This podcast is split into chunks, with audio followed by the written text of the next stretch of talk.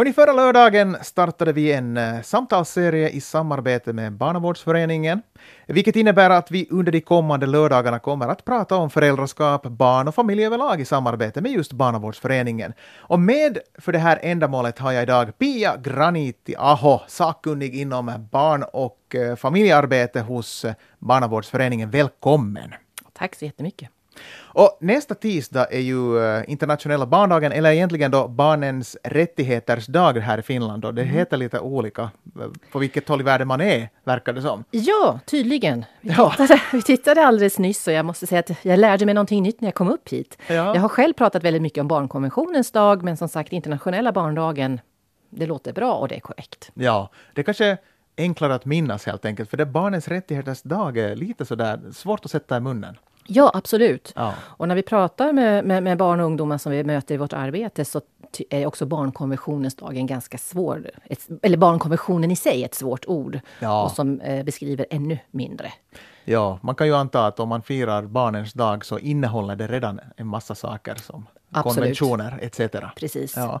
Nu för första gången annars verkar det, åtminstone vad jag så, eh, så är hela inkommande vecka eh, barnrättsvecka, eller hur? Ja, så är det. Och eh, mitt i veckan så, så kommer den officiella dagen men eh, man har valt att uppmärksamma det lite i större omfattning också. Ja. Hur uppmärksammar man dagen och, och veckan hos Barnavårdsföreningen? Finns det något särskilt som händer? Ja, det, det, brukar nog uppmärksammas i vår verksamhet. Eh, jag kan kanske främst nu bara prata för Tjejvillans räkning, mm. som jag eh, eh, jobbar på också. Och eh, vi brukar alltid uppmärksamma barn. Eh, internationella barnveckan internationella barndagen menar jag. ja, och från och med nu så kommer ni att uppmärksamma också veckan. Så. Ja, absolut. Precis. Och sen så kan det bli lite fe mer festligheter för all, all vår verksamhet är kanske inte just den dagen, den 20.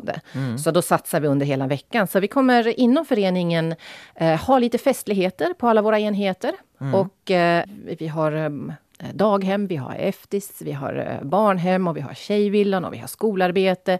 Så vi kommer eh, uppmärksamma den internationella barndagen under hela nästa vecka. Ja, det kanske håller på att bli en större grej, för jag minns inte att det skulle tidigare varit så himla stort det här att uppmärksamma just den här dagen, men det nu, speciellt i och med den här veckan som innebär att alla organisationer som jobbar med sånt här kommer att på något vis jobba tillsammans, så kanske det blir större i framtiden på något vis. Det blir det säkert. Och plus, om jag har uppfattat det rätt också, så satsar man lite mer i skolorna på det också. Mm. Att lyfta upp den här, den här dagen och den här veckan. Och vi kan ibland märka också när våra deltagare och, och våra flickor kommer till vår verksamhet, så, så märker vi deras prat att de har pratat om Ja, eh, de här sakerna i skolan, också tidigare år. Mm. Men det har varierat väldigt mycket vem som har tagit upp det och vem som inte har tagit upp det. Just det. Och eh, som vi redan nämnde här, ord som konvention och rättigheter, så handlar det om eh, rättigheter för specifikt barn här nu i det här fallet. Nu ska vi ju påminna att det finns ju mänskliga rättigheter överhuvudtaget och det gäller ju både vuxna som barn. Japp. Men så har barn lite extra grejer. Och eh, det är väl eh, dels för att det är vuxna som har ansvar för barn upp till 18 års ålder, åtminstone i Finland. Ja, så är det. Och sen så samtidigt så är ju barn på sätt och vis mer sköra än vuxna är. Mm. De är mer utsatta i sin vardag eh, på grund av, av att de är barn helt enkelt. De har olika utvecklingsstadier som de går igenom och har inte samma förmåga att lyfta fram sin, eh, sin, sin åsikt, sin livssituation mm. eller, eller saker man upplever. Och sen har också olika barn olika förutsättningar att kunna uttrycka sig. Och då eh, den här eh, Barnkonventionen ger utrymme att vi ska komma ihåg alla barn oberoende av eh, religion eller, eh, eller eh, etnicitet eller andra saker som kan påverka barndomen. Mm. Och man kan ju säga att det ska, det ska finnas en viss norm så att säga för man, vad man kan förvänta sig för liv som barn. Eh, det vill säga att just de här lagarna som existerar för, för just specifikt barn, så finns till för att det finns ju vuxna med lite olika uppfattningar om vad det innebär att fostra barn och vad de har för ansvar för sina barn. Så det måste finnas en viss norm som har satts som man kan förvänta sig åtminstone den här nivån. Ja, absolut. Ja. Och så finns det de barn som är extra utsatta mm. och som är extra svaga. Och det tar man också ganska mycket upp i den här barnkonventionen. Att man kommer ihåg även de med funktionsnedsättningar eller mm. eh, som har andra saker i, i, livet som gör att det blir extra jobbigt. Precis. Jag, jag läste att det finns som Uh, och det var väl kanske just eh, med tanke på konventionen, att det finns fyra sådana grundprinciper inom den, och det är att barn får inte diskrimineras, barnets bästa ska alltid beaktas, barn har rätt till liv och utveckling, och barnets åsikt ska respekteras. Och det här sista, att den här åsikten ska respekteras, jag, jag tror att det är det som vi ska prata lite extra mycket om idag. För där finns det mycket tolkningssaker eh, bland föräldrar. Absolut, både bland vuxna och speciellt bland föräldrar. Och ibland så kan det bli lite konflikter i familjen också när man tolkar vad det här innebär på olika sätt. Precis. Och det här, eh, folk har ju hört talas om curlingföräldrar till exempel. Det kanske också finns något som man kan kalla för despotföräldrar eller diktatorföräldrar som kanske skulle vara då eh, raka motsatsen till curlingföräldrar. Men vi säger en del gör precis vad deras barn säger och andra lyssnar inte överhuvudtaget. Vi pratar om barnens rättigheter, dels med anledning av att eh, nu inkommande tisdag så är det barnens dag. Eller barnens rättigheters dag om man nu vill vara riktigt noga. Och vilka rättigheter har barn egentligen? Och vi var redan innan låten här inne på det här med, det här med att barns åsikter ska respekteras. Men, men Pia, vad, vad innebär den meningen i, i, i din värld som sakkunnig? Oh, det var ingen enkel det, fråga. Och inte så smalt heller. Nej, verkligen inte. Eh, eh, men absolut, barnens åsikter ska respekteras samtidigt som vi ska komma ihåg att barnet har rätt till en trygg uppväxt. Ja. Och det går inte alltid hand i hand. Eh, men det respektfulla bemötandet kan alltid finnas där. Mm. Och som du sa tidigare så finns det olika former av föräldraskap.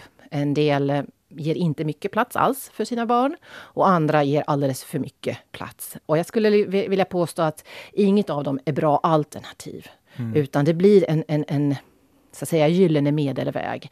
Där föräldraskapet innebär att vissa saker så måste vi bestämma. Mm. Men det finns ibland mer saker som barnen faktiskt kan få bestämma än vad vi kanske tänker på. Att eh, det kan finnas en, en vilja eller önska önskan att styra och ställa väldigt mycket och att inte ge utrymme för barn ens för faktiskt väldigt naturliga frågor att få, få säga sin åsikt. Mm. Och en sak som jag började tänka på var att hur, hur, uppfattar man... För jag menar, om ett barn växer upp i en familj, antingen med curlingföräldrar eller kanske sådana despotföräldrar, så kanske inte man vet, man känner inte till ett alternativ så att säga om man är så att man kanske verkar nöjd med sin tillvaro, så att säga, hur ska man veta eh, när, en, eh, när ett barn går illa åt, så att säga? Hurdana fall brukar ni stöta på i, i barnavårdsföreningen?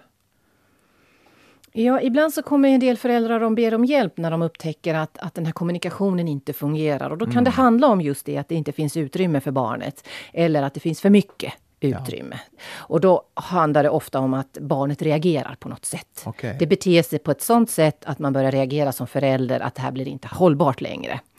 Eh, men det kan också vara så att man märker inte alls någonting egentligen, för att barnet drar sig tillbaka.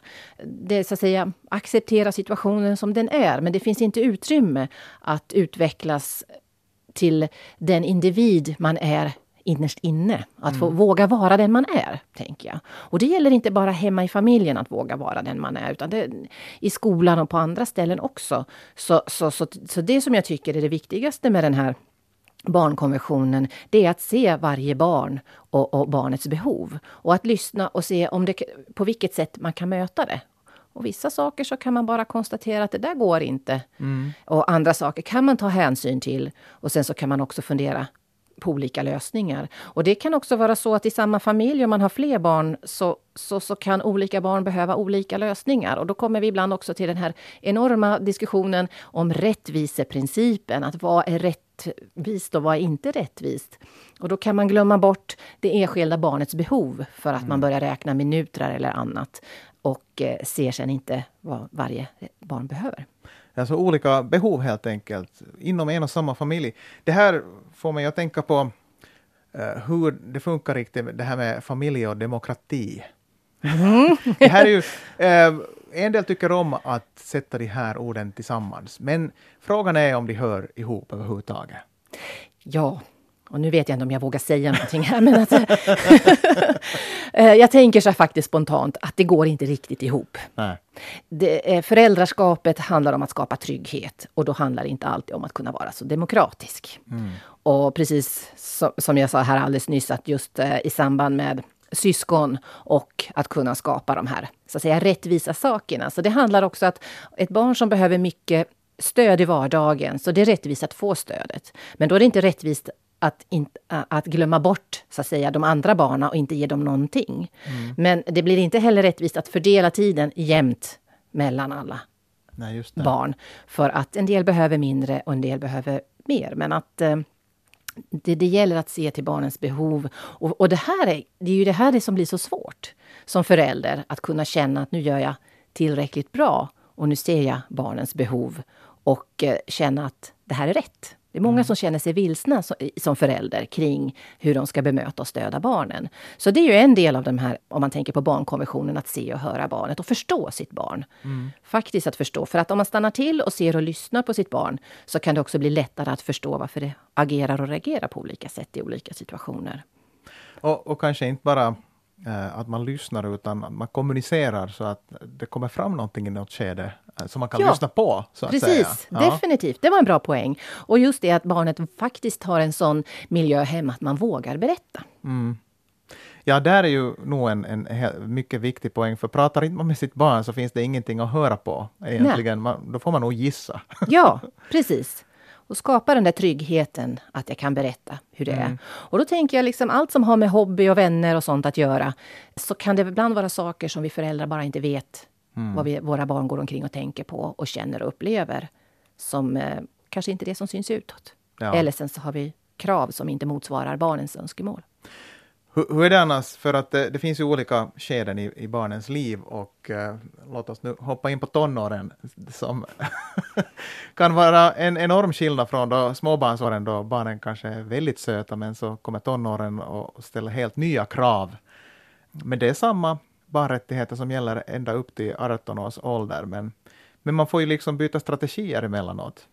Absolut, mm. det var en jättebra poäng. För grejen är det att un, under barnets uppväxt så, så kan för, relationen förändras många gånger. Mm. Och man kan bli lite förvirrad som förälder att vänta, det som funkade igår, så funkar helt plötsligt inte idag. Och, och, barnet utvecklas och det händer saker, det får nya intressen och kompisar och allt påverkar vardagen för både barnet och familjen. Så att absolut, det är många tonårsföräldrar som känner att de tappar kontakten till sina barn eh, i tonåren, när barnen kommer upp i tonåren. Men eh, egentligen så, det som är det viktigaste i vardagen, det är ändå den där närvaron och det respektfulla bemötandet och vi, visa att man är intresserad mm. och uppskattar sitt barn. Ja. Och, och, vi kan ju tänka också på att det, eh, hela den här eh, ska säga, kemin inom familjen är ju inte alltid så rättvis heller att som, som förälder så det kommer att krävas mycket mer tålamod helt enkelt än vad det krävs av barnen. Alltid. Föräldrar kan kräva tålamod av sina barn. Det är kanske inte helt fel det alltid heller. Men mm. man har ju nog eh, själv också en skyldighet att ha en hel del tålamod, speciellt kanske i de här skedena då förändringen kommer. Man får vara förberedd på att de kommer. Ja. Och att uh, man får helt enkelt följa med noga och se vartåt det bär. För att man ska veta hur man ska handla i fortsättningen. Absolut. Och sen också tänka på kraven. Mm. Tänka på kraven på sig själv som förälder och också på kraven på barnen. Ibland så ställer vi enormt höga krav. Ibland jag har föreläst också, nu när du tog upp det här med att vara förälder till tonårsbarn. Mm. Så uh, om man frågar hur uh, föräldrar på något föräldramöte till exempel, ja. att hur många var, var irriterade på sina föräldrar när de var tonåringar eller hur många tyckte att uh, föräldrarna hade fel eller hur många hade, har någon gång gjort något bus i tonåren. Så det är ju väldigt få som inte i något skede lyfter upp handen. Att man glömmer lite bort vad som är också naturligt i utvecklingen mm. och kräver lite för mycket. Och då kan vår reaktion bli alldeles för stor i förhållande till vad som egentligen hände. Men oftast kan det vara den här goda viljan, man mm. vill så väl och så blir den där rädslan att vad som kan hända och så tappar man lite grann eh, de här dimensionerna i det. Ja, och där är väl kommunikationen det kommer vi tillbaka till. Ja. det är mycket kommunikation nu. Det är det. Eh, jag tänkte också det här som du var, vi var inne redan på tidigare äh, angående det här med att eh, olika barn kan ha olika behov i samma familj, vilket sedan kan leda till situationer där någon kan uppleva att någonting är orättvist helt enkelt Japp. uppdelat. Men, men där är ju också den där kommunikationen sedan jättecentral. Ja. I och med att om du pratar med barnen så kanske du får dig också att förstå varför de här arrangemangen är som de är. Ja. Helt enkelt. Du pratar ju om väldigt, det här är ju inte lätt på något vis åt någon. så, så tror ni inte att jag kommer här och, och predikar åt er om att gör så här, då blir allting bra. Jag vet, det kan vara tungt. Men jag menar, man får ju försöka sträva till någonting. Absolut, du har så rätt i det. Det är inga lätta saker. På pappret så verkar det så himla lätt, Ja. men i praktiken så är det faktiskt inte alls så lätt. Och, och, och i, i vardagen med allt annat som det innebär med arbete och vardagssysslor, så, så kan det ibland vara bra att bara stanna till. Att, vad är det nu som känns så jobbigt och varför? Och eh, försöka bromsa ett ekorrhjul, speciellt när det börjar fara iväg. När man känner att nu är vi inte riktigt nöjda här och nu är det en dålig stämning. Att är det på riktigt en dålig stämning eller är det någonting som jag kan göra nu? För att jag tänker att det är det viktigaste, att det är alltid föräldrarna, det är alltid de vuxna som har ansvaret att eh, så att säga dra i handbromsen och fundera kring sitt eget agerande. Och det är ju inte helt ovanligt att eh, när man börjar fundera varför den ena, varför barnen reagerar som de gör så, så, så det, kan det vara en spegelbild av det som de vuxna kommunicerar. Ja. Ibland har jag lugna situationer med att säga att ja, men det, är mitt fel om det går dåligt för dig. så, så bara, aha! Ja, och absolut, eh, eh, barn i, i tonåren, man ska inte ta det så personligt. Mm, Ha lite teflon kring Ja, vad de precis. säger. De Ja. menar det inte. man får filtrera. Absolut. Mm, så är det. Det här med att... ehm, vad, vad är det som barn ska få bestämma? För när man säger åt ett barn, hej, du har rättigheter, så uppfattas det som att oj, jag får bestämma saker. Jag får kräva saker. Men hur ska man eh, förstå det här med... Vad, vad, är det, vad är det som barn får bestämma egentligen? Har du något svar på den frågan? Nej, det har jag ju faktiskt inte. För att det, det kan variera så från familj till familj. Vi har Ja. olika familjekulturer, vi har olika intressen och vi har barn med olika egenskaper. Men jag tycker inte att man kan utgå ifrån att barn inte ska bestämma någonting. Och man ska inte heller gå utgå ifrån att barn kan bestämma allt. Eh, eh, ibland så brukar vi dela upp det i tre delar. Att eh, det finns saker som föräldrar bestämmer. Så att säga, punkt slut. Ja. Och det kan ju också variera sen med, med ålder och utveckling. Vad det kan vara. Sen finns det saker som faktiskt barnen kan bestämma. Där faktiskt föräldrarna inte behöver ha så mycket åsikter överhuvudtaget. Eller någon åsikt alls. Ja. Och det kan vara bra att stanna till, att vad det, det kan handla om. Det, det, det kan också vara till exempel bara att klä på sig. Ja. Vilka kläder vill man ha? Behöver det vara så matchande färger eller inte? Räcker det att barnet förstår att man har så att säga... Skor på sig går ut. Ja, precis. Ja. Och, och lite tröja och byxor och grejer. Men att det, vi, vi har föräldrar som ibland vill styra väldigt mycket och ser inte de här möjligheterna. Där det finns eh, möjlighet för barnet att också få bestämma vad man gör under sin, under sin dag. Och sen så finns det saker som man kan komma överens om. Det vill säga att man funderar tillsammans med vad man bestämmer. Det kan till exempel vara fredagsmaten. kan vara att på vardagarna så bestämmer föräldrarna och sen till helgen så får barnen vara med och bestämma. Och jag tänker att en sån, ett sånt system där barnen får bestämma varenda måltid, så det kan bli ganska jobbigt och stressigt som förälder och sen kan det leda till en massa argumentation och Ja. ensidig kost. Jag brukar ju nog be om råd, för jag är jättedålig på att komma på vad vi ska laga för mat där hemma. Det, det är en svaghet hos mig. Eh, och, och då brukar jag nog fråga av, av barnen, vad skulle ni vilja äta då? Och de har nog förstått att jag tänker inte börja fixa korv och f- franskisar pommes åt dem sådär Ja. Varje dag inte. Så att då brukar de nog fundera, men Ja, det, det, där brukar vi nog komma till någon typ av bra kompromisser tycker jag ändå. Men då, då handlar det nog mer om, om diskussion än vad det handlar om att du får bestämma. Ja, Men precis. jag, men jag tar gärna emot idéer, så Ja. att säga. För att Ja. jag, jag har inte idéerna alltid helt enkelt. Absolut. Och där kan, uh, tips tips, fråga om idéer av barnen. Ja, alltså de har strålande idéer. Och speciellt när man kommer upp i tonåren också, så då kan, kan det vara bra. En del kan bli jättesura och irriterade att jag får aldrig bestämma någonting och så blir det liksom gräl i onödan när man kan strukturera upp och visa att det här kan du bestämma, det här bestämmer jag och det här bestämmer vi tillsammans. Då kan det bli lättare att ta vissa konflikter. Så, så, så det, det är ett sätt att tänka. Och sen så tänker jag också på de här hobbyerna. Ja, det är ett stort samtalsämne för barnfamiljer. En del satsar ju jättemycket. Här är ju också liksom mellan familjer är ju stora skillnader. Jag menar Mm. en, vad man har möjlighet till helt enkelt. Ja. Och, om man tänker på barnkonventionen så är det ju det att eh, rätt till en, en, en bra fritid, så det har alla rätt till. Eh, eh, sen vad den innehåller, det betyder inte att alla rider eller är ishockey eller någonting, utan man ska fundera på det egna intresset. Och det är också helt okej att inte vilja ha någon hobby. Ja. Eh, ibland så blir det en press att det hör till att man ska ha en massa hobby och barnen får testa och testa och testa när de kanske bara tycker om att vara hemma och göra någonting eller vara ute på gården med några kompisar.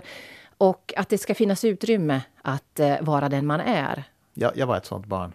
Just jag, det! Jag hade inga hobbyn, specifika hobbyn. Jag Ja. tyckte om serietidningar, jag tyckte om Ja. att vara hemma. Precis. Men, men eh, och det fanns några försök, mina föräldrar gjorde ett bra jobb på det viset, att eh, de tvingade inte på mig någonting, även om det var tal om kanske någon gång någon fotboll eller Ja. något instrument, men jag tände inte riktigt på någonting. Nej, och du är faktiskt inte den enda. Nej, jag kan och, tro det. och, och det kan kanske vara bra för föräldrar att komma ihåg att det är inte Mm. det som avgör om det är en lycklig barndom eller inte, eller om man utvecklas. För vi, vi får så mycket information om allt möjligt och det finns så mycket förväntningar på hur en individ ska vara i Ja. dagens samhälle. Och att det faktiskt, vi behöver fortfarande vara olika. Det ska finnas plats för olika egenskaper även i fortsättningen. Ja. Och sen har vi de där barnen som som kanske börjar med en hobby som är mer eller mindre av eget intresse eller överhuvudtaget inte alls är intresserade av det. Men att det är föräldrarnas stora önskan att de ska hålla på med en viss idrott eller någonting annat.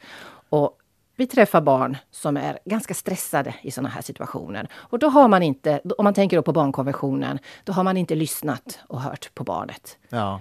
Och då ska man i, tänka på att idag, så, det kanske är en hobby som man egentligen tycker om, men idag skulle jag vilja leka med min kompis istället och göra någonting annat och strunta i den här hobbyn. Att, att det är just i stunden som man är omotiverad eller inte så att säga orkar gå. Så det, det är inte sådana situationer vi pratar om. Det ska man ju naturligtvis uppmuntra att när man är med i en hobby så ska så förbinder man sig till någonting visst. ja. Men eh, Där är ju, på något vis, eh, nu när du sa det där, så kom jag på det här med helhetsbilden. Så det är kanske föräldrarnas ansvar ändå att ha helhetsbilden över vad vi ska göra här. Och om man har påbörjat en hobby, om, jag menar om det kommer en, just då man ska vara på pianolektionen, så kommer en kompis och de skulle så hemskt gärna vilja vara med kompisen. Mm. Men så får man så helt enkelt ordna en annat tillfälle. Precis. Just det. Och stödja barnet i att ta den där motgången. Att nej, nu är det inte kompisen utan nu är det pianolektionen.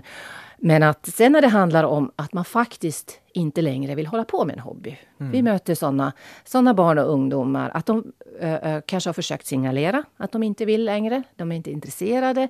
Eh, våra intressen ändras och sen kanske man vill prova någonting annat. Men att den, föräldrarnas stora förhoppningar gör att de, an, kanske, de kan bli både arga och besvikna och så att säga lite grann det, det påverkar barnets eh, vardag helt enkelt. Att de tvingas göra någonting som de inte vill och de vågar eller får inte ha en egen uppfatt- åsikt kring vad de vill göra med sin hobby. En liten anekdot här emellanåt eh, som har att göra med min egen familj. Och det, det är att eh, min dotter, när hon gick i skola, eh, vad var det, första klass, så hade de musiktimmarna så fick de testa på eh, fiol. Och då hade de hela klassen så höll de på. Hon tyckte om det där. Mm. Och så kom hon hem och sa att hon vill ha en fiol. Jag sa okej, det kanske vi kan fixa möjligen, men då måste du gå på lektioner. Ja, Ja. men jag kan ju den, sa hon. Och syftar förstås på musiklektioner de hade tillsammans allihopa i skolan. Och sa ja, ja, fast om du ska ha en egen fiol så då vill jag att du går på lektioner om du verkligen ska spela. Åtminstone att du prövar på. Sen om inte du vill fortsätta efter det så är det, det är okej, men då skaffar inte vi någon fiol. För det är dyra saker. Visst, Ja. absolut. Och ja, nå, hon spelar nog fiol än idag. Just så det. att eh, det har nog hållit på i fyra år nu. Ja, och det tycker jag låter som en ganska skälig Mm. förklaring till att man, man kan inte heller bara som förälder köpa allting. Det finns vissa saker som, som eh, så att säga, begränsar all världens möjligheter. Och det, det är Ja. ju så som det är helt enkelt. Men att eh, tvingas göra någonting som man inte längre trivs med eller kanske till och med aldrig har tyckt om Mm. Ja. att göra. Utan att eh, föräldrarnas kanske drömmar finns där bakom. Så då är det bra att titta sig lite i spegeln och fundera att vem är det som är i hobbyn eller inte. Ja, precis. Jag kan nämna så att vi hade möjlighet att hyra eh, fiolen i det här sammanhanget. Så behöver ni inte ens köpa det, det var ju bra. Ja, och många musikskolor har ju så att man får testa först. Ja, precis. Så har det väl åtminstone varit förut. Jag hoppas att det fortfarande är så. Ja, att be- det finns den möjligheten det att låna eller säkert- hyra. Ja, det beror säkert lite på i, i vilka föreningar och Ja, skolor det finns och vad de har för möjligheter. Men ja, man ska absolut fråga ifall det finns en möjlighet. Speciellt om det handlar om att testa på. ja. Ja, Och sen en annan sak som jag tänker eh, när det gäller hobbyn som jag också tycker att det kan vara bra för eh, eh, både f- idrottsföreningar och andra att fundera kring det är de här tiderna när eh, barnen ska hålla på med sin hobby. Det är många speciellt eh, sporter som har träningstider väldigt, väldigt sent på kvällarna, även för väldigt, väldigt unga. ja. Och då börjar vi fundera att vad är barnens bästa? Just det, för det finns ju också någonting som heter läggdags. Ja, man behöver sömnen, man behöver lugnet och ro, lugn och ro Ja. för att kunna utvecklas på bästa sätt. Och den kan bli lite störd av så att säga, helt enkelt dåliga träningstider. Ja. Annars, vi var kort inne på det här med kompisar här tidigare. Så det, det där är väl en sak som man kan säga att barn har mycket lång självbestämmande rätt. Bestämma vem som är deras kompis. Ja, det skulle jag vilja säga. Ja. Det skulle jag nog faktiskt vilja säga. Det, så uppfattar jag det och så Mm. upplever jag det. Men jag träffar också många föräldrar som känner oro för hur barnen klarar sig i sociala situationer Mm. och eh, vilka barn som så att säga är lämpliga kompisar eller inte. Ja. Det är kanske inte så många som uttrycker att de förbjuder direkt eh, att träffa andra barn. Men jag tänker också på vuxna. Så är det ju så att eh, vi trivs lite olika bra med olika människor. Vi har olika personligheter som går ihop olika bra med olika individer. Och eh, här kan en del föräldrar ibland känna oro. Att är det här gänget bra för mitt barn? Det kanske inte betyder att man tänker att den andra är en dålig människa, utan är mer vissa gäng kommer, eller vissa kompiskretsar kan ta fram egenskaper som, som borde kanske dämpas. Ja. eller, eller också vissa egenskaper som så att säga, blir lite tillplattade och man får inte plats för att vara sig själv helt enkelt Ja. i den här kompismiljön. Och där kan en del föräldrar fundera hur man kan stödja. Och då tänker jag att här har vi ett vuxenansvar att hjälpa barnen Mm. att hitta rätt för att må bra. Och här finns ju också den andra sidan av, av det här att eh, för det, det- är ju inte ovanligt att eh, det uppstår konflikter i till exempel en klass och eh, så blir inte alla inbjudna. Till exempel. Och har barn i det sammanhanget också rätt att bestämma själv sina kompisar så att säga att de är inte kompis med alla fastän föräldrarna skulle säga att alla gärna skulle få vara vänner sinsemellan. Men så Ja. verkar inte riktigt funka. Det där är klurigt. Det här, är, det här är en jättesvår fråga. Och jag tror också att den här frågan förändras med barnens ålder. Ju yngre så är det, barnet är, desto lättare är att tänka att inkludera alla. Ja. Det, det, det, det är i alla fall min åsikt eller min uppfattning. Men sen när man blir äldre så har man också rätt att vara med dem man trivs med. Just det. Men då kan man också fundera att handlar det om att man väljer, att man inbjuder, bjuder in alla utom en? Eller eh, är det så att det är bara några stycken? Det, det, det, här, är, det här är inte alls lätta saker. Och, och det är ändå barnets bästa här än en gång som är det viktigaste. Ja. Och eh, det här är ju nästan, en- jag skulle säga att det är en, en evighetsdiskussion kring hur man kan göra det här på bästa sätt. Och här finns det nog inte heller en universell lösning. Nej. Är det en stor klass och man bjuder alla utom en så kan man nog fundera att är det här riktigt schysst? Är det en liten grupp så är det lättare Ja. att så att säga bjuda alla. Men vem har ett hem att ta emot 20-30 barn? Och, och det här är kanske då en grej som ändras med åldern helt Ja. enkelt också. Så Ja. En av de få sakerna kanske då som ändras med åldern. Att om en Precis. 17-åring så är lite annan situation än en femåring. Absolut, Ja. absolut. Men inte, det, som, som du sa tidigare, eller som vi konstaterat, det, det, det är inte alltid så lätt. Nej. Man måste fundera fram och tillbaka och vara väldigt kreativ och lyhörd som förälder. Hör du, Pia Granittiaho från Barnavårdsföreningen. Vi har nu pratat ganska länge om barnens rättigheter. Jag tänkte faktiskt avsluta, men finns det någonting ännu du vill ta upp? Jag, jag tänker att som avslutning, med tanke lite grann på den här hobbydiskussionen, det är viktigt att lyssna på sina barn och respektera deras åsikter, men samtidigt vara lyhörd för vad som ligger bakom. Precis. Tack ska du ha Pia och ha en skön fortsatt lördag. Tack.